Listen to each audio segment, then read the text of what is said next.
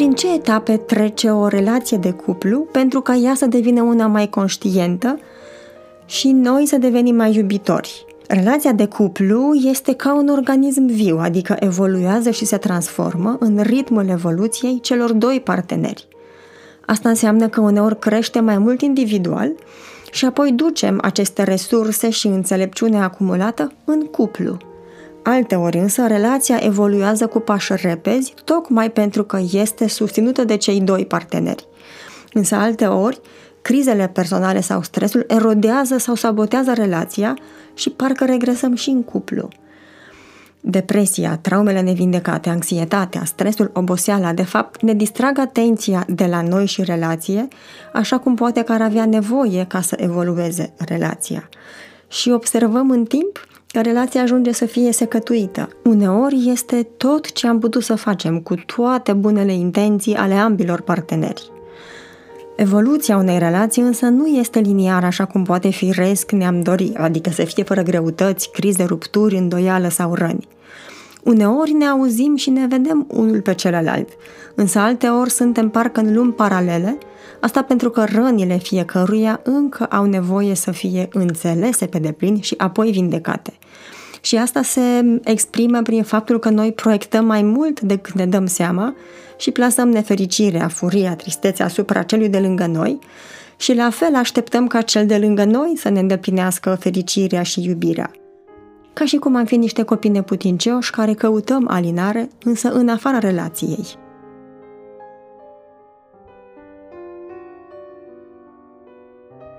Etapele unei relații sunt un reper foarte bun și fiecare dintre noi avem propriul parcurs, mai întortocheat uneori, cu mai multe căderi și reveniri, cu creșteri lente sau uneori cu sprinturi, dar cu siguranță nu este și nu are cum să fie unul liniar.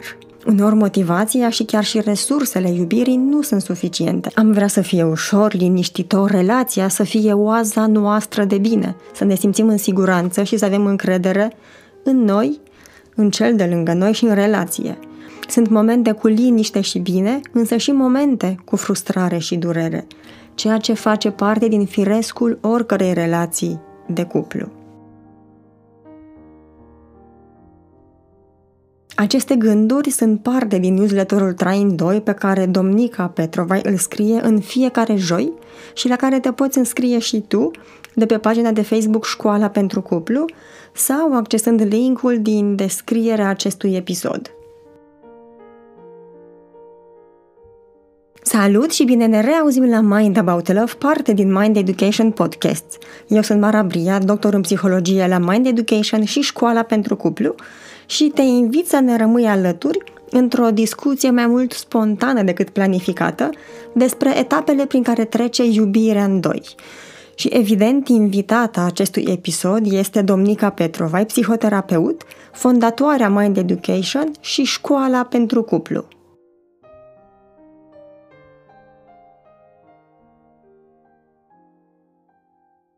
Salut, Domnica! Mulțumesc tare mult că am reușit să ne întâlnim și să conturăm, să continuăm, de fapt, discuția începută în celălalt podcast, Mind About Love, discuție în care punctasem faptul că uh, relațiile romantice la noi în țară par să se oprească mai repede față de relații din alte culturi. Și cred că ar fi interesant să continuăm acea discuție cu care sunt, de fapt, etapele unei relații romantice și de ce pare să ne fie nouă mai dificil să rămânem dincolo de un anumit punct. Bună și mulțumesc mult pentru invitație, mai ales că discuția de astăzi are un subiect atât de valoros și anume cum am putea prelungi durata relației de cuplu și cum am putea preveni separarea și divorțul. Și una dintre soluțiile pe care cred că le putem, pe care o putem folosi fiecare dintre noi ar fi această înțelegere și conștientizare a etapelor unei relații. Opinia mea este că unul din motivele pentru care rămânem în relație atât de puțin este și faptul că nu avem foarte multe cunoștințe, încă nu înțelegem dinamica unei relații și avem mai degrabă așteptări nerealiste. Cred că asociem uh, iubirea matură cu etapa de îndrăgostire și mulți dintre noi cumva rămânem cu acea fantezie în căutarea unui alt partener sau în căutarea unei relații care să nu ne provoace foarte mult emoțional. Uh, și aș vrea să uh, punctez uh, etapele unei relații, care sigur că în multe momente se suprapun, așa cum fiecare dintre noi uh, putem să observăm asta în viețile noastre private. Uh, sunt cinci etape. Uh, prima etapă, cea de care ne reamintim cu foarte multă bucurie și plăcere, este etapa în care uh, iubim pentru că suntem îndrăgostiți. E momentul în care alegem partenerul uh, și suntem convinși că alături de el viața va fi foarte frumoasă. Uh, dorința, atracția este cea care primează. Din fericire, este o etapă în care avem multe experiențe plăcute, amintiri care ne vor fi de foarte mare ajutor și în momente dificile, însă nu e o etapă care să dureze foarte mult.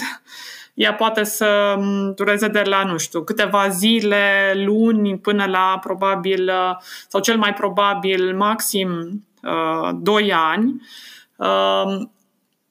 Chiar dacă e o etapă care uh, cumva ne aduce foarte multă bucurie și foarte multe, uh, cum am spus, promisiuni, este etapa în care, de fapt, ne înțelegem foarte puțin unul pe celălalt, încă nu ne cunoaștem. Um, în momentul în care um, cumva ne adunăm așa argumente datorită experiențelor pentru care ne-am asumat un angajament pe termen lung, cumva relația devine uh, și mai apropiată și cumva intrăm în uh, a doua etapă, și anume uh, etapa în care uh, avem angajamentul unei relații.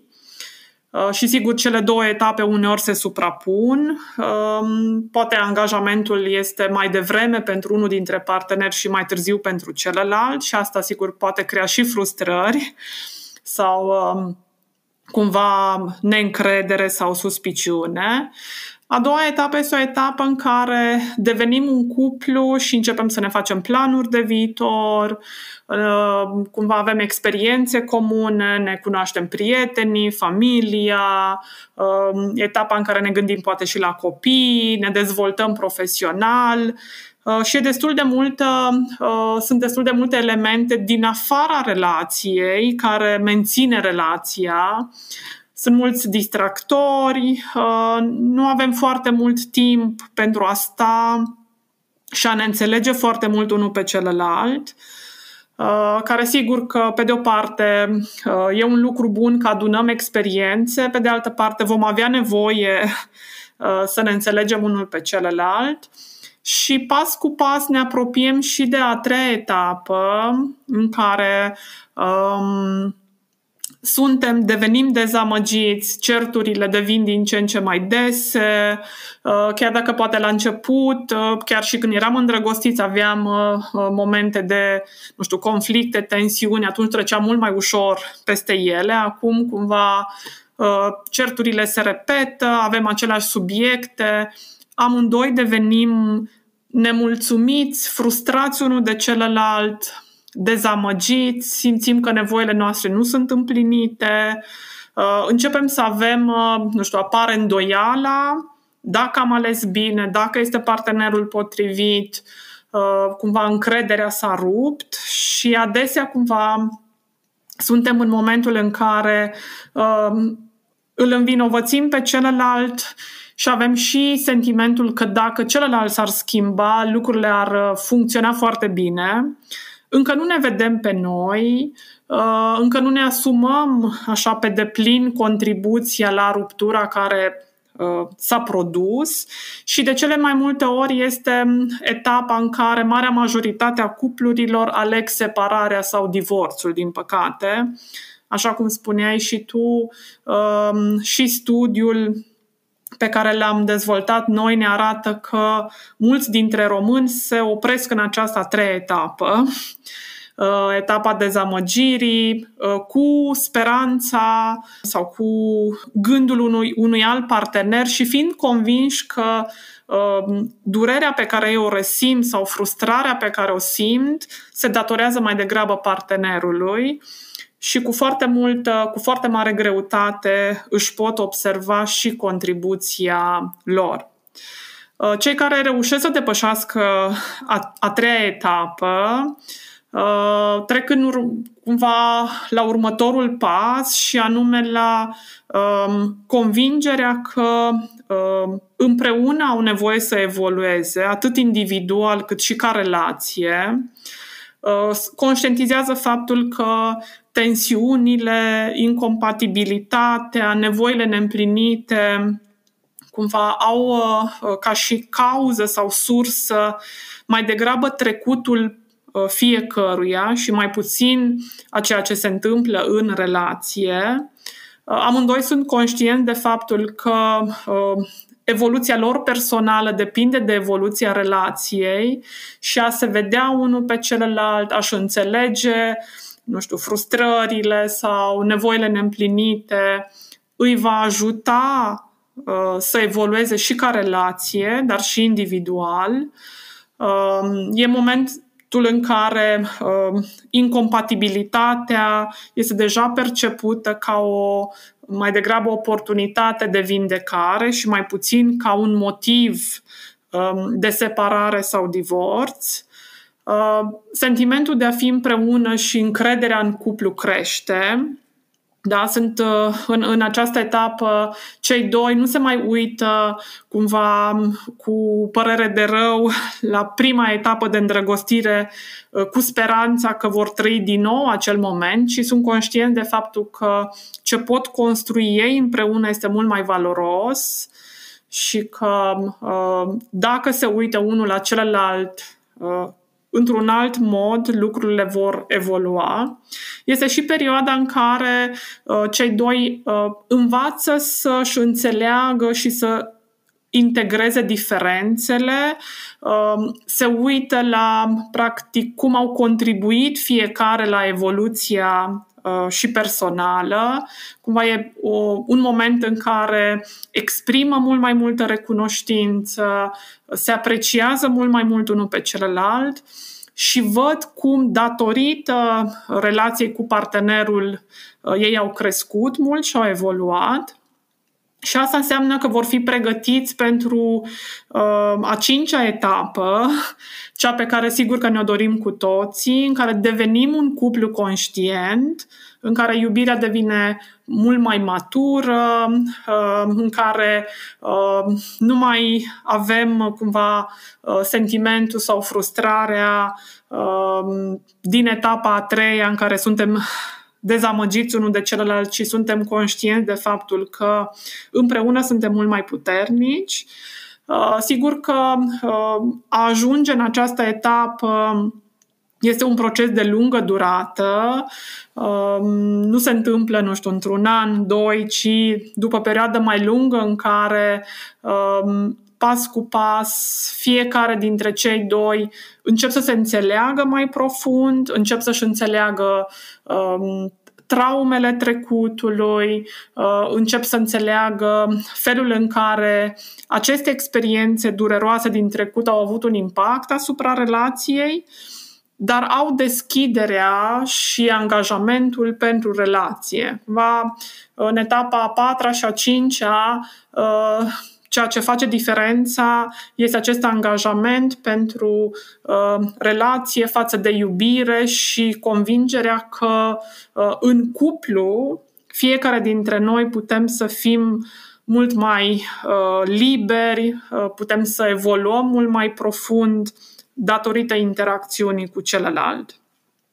Este o etapă care uh, sigur că împlinește cuplul și uh, sunt de cele mai multe ori uh, sunt, este o perioadă în care cuplurile aleg să sprijine alte cupluri. Uh, devin mentori, sfătuitori pentru cuplurile care poate că sunt într-un alt moment. Iarăși un lucru important este că toată evoluția unei relații nu este liniară, adică nu trecem de la punctul unu, doi, trei, patru, cinci în mod liniar, ci dimpotrivă cumva avem momente în care poate suntem la, în punctul trei, trecem la punctul doi, cumva considerând mai degrabă că avem anumite convingeri și avem anumite nevoi neîmplinite, certuri pe care cu resemnare le vom păstra tot restul vieții. Și atunci trecerea în etapa a doua înseamnă că accept faptul că vom avea uh, multe subiecte nerezolvate, dar ne concentrăm, ne uh, ocupăm de relație și de lucrurile din afara relației și din, din afara intimității, după care din nou revenim la uh, momentele de deznădejde până când reușim să trecem din punctul al treilea în punctul patru, în care ne asumăm că relația va fi cea care o să ne sprijine pe amândoi să evoluăm. Sigur că, nu știu, momente din viața noastră, cum ar fi evenimente externe, nu știu, de la mutarea într-un alt oraș sau probleme de sănătate a unuia dintre părinți sau a copilului, cumva stresorii externi nu fac decât să ne reactiveze și dinamica din relație care încă nu e suficient de bine consolidată, mai nefuncțională, și atunci chiar dacă aparent suntem în punctul patru și cumva simțim că suntem așa pe drumul cel bun, nu înseamnă că nu o să mai avem recăderi. De asta e foarte important cumva să fim uh, cât se poate de rezilienți și de conștienți de faptul că vor mai fi momente dificile. Asta înseamnă să avem un grad mai mare de autonomie, de uh, a ne înțelege noi pe noi și să nu lăsăm, nu știu, frica sau teama sau să anticipăm cumva eșecul pentru că am avut din nou un moment dificil. Uh, experiența mea ca terapeut alături de foarte multe cupluri mi-a arătat că tranziția asta de la etapa de dezamăgire asociată mai degrabă cu o luptă de putere, cu un moment de criză, către etapa a patra și ulterior etapa a cincea a cuplului conștient durează ani.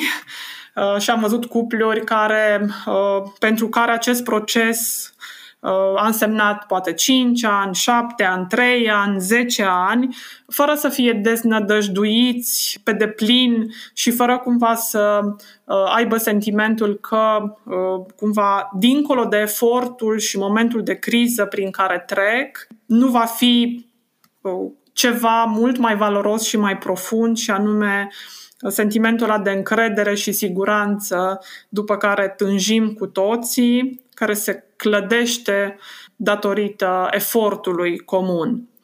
Cumva asta aș vrea să fie uh, mesajul pe care cred că e important să-l înțelegem cu toții, faptul că a învăța să iubești uh, implică mai multe uh, momente de înțelegere, conștientizare, înțelegerea impactului trecutului asupra noastră, să ne dăm timp să uh, ne creștem resursele, pentru că, evident, ca să trecem din etapa uh, de criză sau de luptă put- pentru putere, nu putem face fără resurse emoționale, mentale, fără sprijin. Și aici cumva cred că e foarte important de amintit faptul că terapia de cuplu are rezultate foarte bune în a-i sprijini pe oameni să cumva navigheze în tot procesul și să treacă de la etapele dificile, dureroase, în care se blamează unul pe celălalt, la o etapă cu un grad de conștientizare mult mai mare, cumva să, să se poată vedea unul, unul pe celălalt nu prin oglinda sau prin prisma, nu știu, rănilor sau mecanismelor de protecție, ci mai degrabă prin prisma resurselor, și cu cât acordăm mai mult timp acelei zone mature, adulte, funcționale din noi, cu atât nevoile neîmplinite, nu știu, frustrările, traumele din trecut au șansa de a fi vindecate. Domnica, îți mulțumesc tare mult pentru această hartă a etapelor relației. Aș avea două întrebări da. care le-am primit în cadrul unui webinar despre well-being-ul în cuplu și le-am regăsit și în datele noastre de cercetare. Care e recomandarea atunci când unul dintre parteneri dorește să acceseze terapie de cuplu, dar partenera, partenerul refuză? E suficient acest da. efort personal, emoțional, aceste cunoștințe și deschidere către a ne transforma ca persoană atunci când partenera sau partenerul nu e dispus să facă efortul împreună și într-un spațiu de terapie de cuplu? Da, foarte bună întrebare, uh, mai ales din perspectiva a ceea ce ne dorim. Uh, sigur că recomandarea mea este ca uh, să ceri ajutorul, chiar dacă partenerul încă nu este pregătit. Uh, și când spun să ceri ajutorul, e important să alegi un uh, terapeut care să creadă în cuplu uh, și uh, împreună cu el să ai obiective care să, te, care să mențină relația și să mențină cuplul, chiar dacă încă partenerul nu este prezent. Dacă observ, de exemplu, că mai degrabă în terapie mesajele pe care le primești sunt mesaje de, nu știu, judecată, discreditare, critica partenerului, poate nu este persoana potrivită pentru procesul tău terapeutic, mai ales că dorința și nevoia ta este de a face tu progrese către relații și către partener, asta indiferent de rezultatul procesului, pentru că este ca și cum îți distragi atenția de la tine căzând în judecata celuilalt. De cele mai multe ori și partenerul intră în procesul terapeutic și e important ca din când în când să cumva cer partenerului sau să-i reamintești disponibilitatea ta pentru terapie de cuplu. Dacă tu vei face schimbări și partenerul le va observa cu siguranță, pentru că e foarte atent la ce se întâmplă, va crește încrederea lui în a veni în terapie. Însă, cum am spus, indiferent de rezultate, e foarte important să alegi un terapeut care crede în cuplu și în relație și care te sprijină în a te vedea pe tine în dinamica interacțiunii cu celălalt și a-ți crește tu resursele pentru a fi mai capabil să cumva redefinești, regândești dinamica relației cu partenerul. Altă întrebare pe care am primit-o la acel webinar era dacă nu e mai bine să te căsătorești după ce cuplul depășește această etapă provocatoare a dezamăgirii, dacă nu e o decizie mai bună care să susțină de fapt evoluția cuplului. Și sunt curioasă ce recomanzi, care este părerea ta? Cumva este ca și cum uh, ai nevoie de foarte multe certitudini. Însă când vine vorba de relație și iubire, uh, sunt puține lucruri în controlul nostru și depinde foarte mult și de partener. Cred că cu cât ești mai precaut și mai neîncrezător și cumva vrei să fii, să te pregătești pentru a preveni eșecul, cumva cu atât această vigilență îți, sabot, îți va sabota de fapt relația. Cumva sfatul meu este ca în orice etapă ai fi, fie că, nu știu, te simți îndrăgostit, îți dai voie să-l înțelegi pe partener, să-ți asumi angajamentul pentru o relație de iubire și sigur că e o diferență între angajamentul față de iubire și angajamentul față de partener, da, pe care cumva începi să-l iei, să, să ți-l asumi în momentul în care cumva e tranziția de la prima etapă la a doua etapă. Poate cumva ce cred că ar fi foarte valoros este mai degrabă deschiderea partenerului uh, către acest proces de uh, cunoaștere conștientă uh, și deschiderea lui în a vă sprijini unul pe celălalt, în a deveni un cuplu conștient, nu știu, în a cere ajutor, în a cere un sprijin, Aș recomanda mai degrabă câteva sesiuni cu un terapeut de cuplu sau un mentor care, chiar dacă sunteți îndrăgostiți sau sunteți în etapa în care vă planificați, nu știu, nunta, vă gândiți la căsnicie, în loc să așteptați să depășiți momentul crizei sau luptei pentru putere. Cred că cumva toate aceste precauții nu o să facă, nu spun, decât că e prea multă neîncredere și asta cu siguranță va sabota relația. Uite, în timp ce construiai răspunsul, mi-am amintit de altă întrebare. Sprijinul sau apelarea la familia de origine poate fi o resursă pentru cupluri? Poate fi un sprijin care să ajute cuplurile? Aici cred că și cumva e valabil și pentru prieteni. Cred că e important cumva să fim conștienți de faptul că sprijinul are valențe diferite, adică e o mare diferență între a împărtăși cu un prieten sau cu un membru a familiei, nu știu, experiențele tale poate dureroase sau inconfortabile și a avea nevoie ca ei să fie alături de tine emoțional. Pe de altă parte, asta nu înseamnă că acele conversații trebuie să se transforme într-un, într-o experiență de judecată a partenerului sau de învinovățire a partenerului, pentru că asta de fapt nu ajută. Nu, nu ajută pentru a ieși din criză, ci de multe ori poate amplifica criza. Da? E ca și cum părinții, persoanele apropiate ne iau nouă partea și sunt cumva împotriva celuilalt, că nu este de a lua partea uneia sau celuilalt, ci mai degrabă de a sprijini relația și cuplul să evolueze și cumva să crească.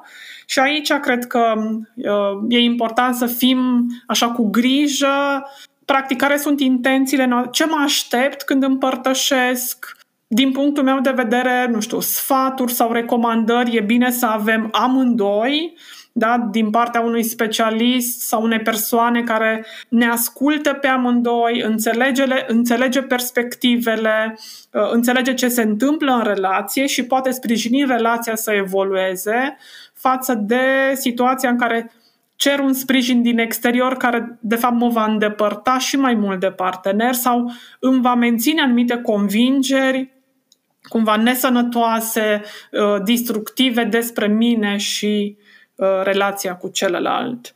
Dacă conversați o conversație mai degrabă plină de compasiune pentru relație, pentru tine, pentru partener și de înțelegere, atunci e o conversație valoroasă. Dacă e o conversație care nu face decât să-l pună pe celălalt la zid și să-l acuze, atunci cumva nu e o conversație care să te ajute pe tine personal și nici într-un caz nu ajută relația, ci dimpotrivă crește și mai mult riscul separării sau al, al rupturilor dureroase în relație.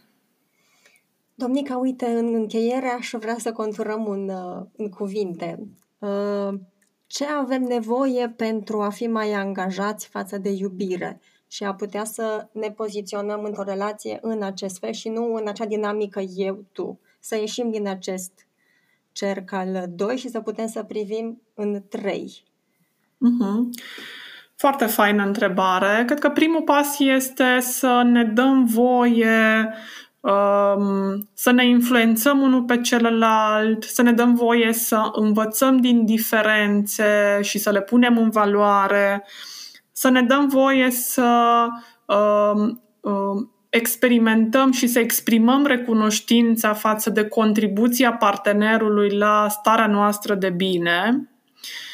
Și toate aceste experiențe pozitive, plăcute, cumva ne dau mai multă încredere în, în puterea cuplului și ne dăm seama că nu e despre eu și tu sau nevoile mele, nevoile tale, ci despre cât de puternică este influența și cât de puternică este, cât de puternic este impactul relației asupra fiecăruia dintre noi.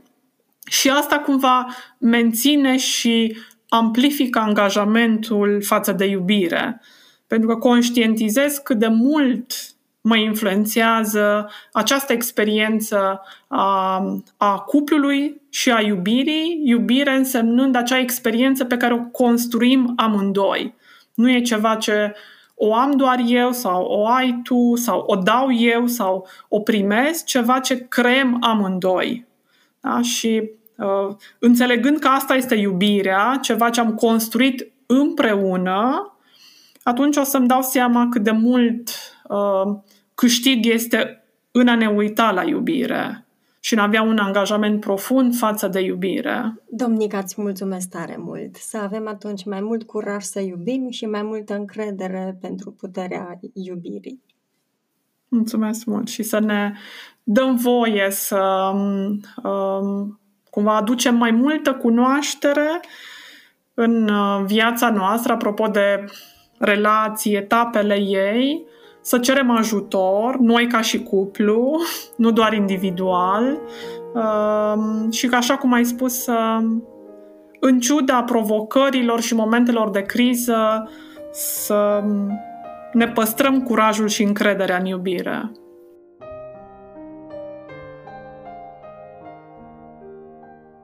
Podcasturile Mind Education sunt o declarație a misiunii în care credem noi, cei de la Mind Education, și anume să contribuim la o lume mai bună, mai echilibrată mental și emoțional.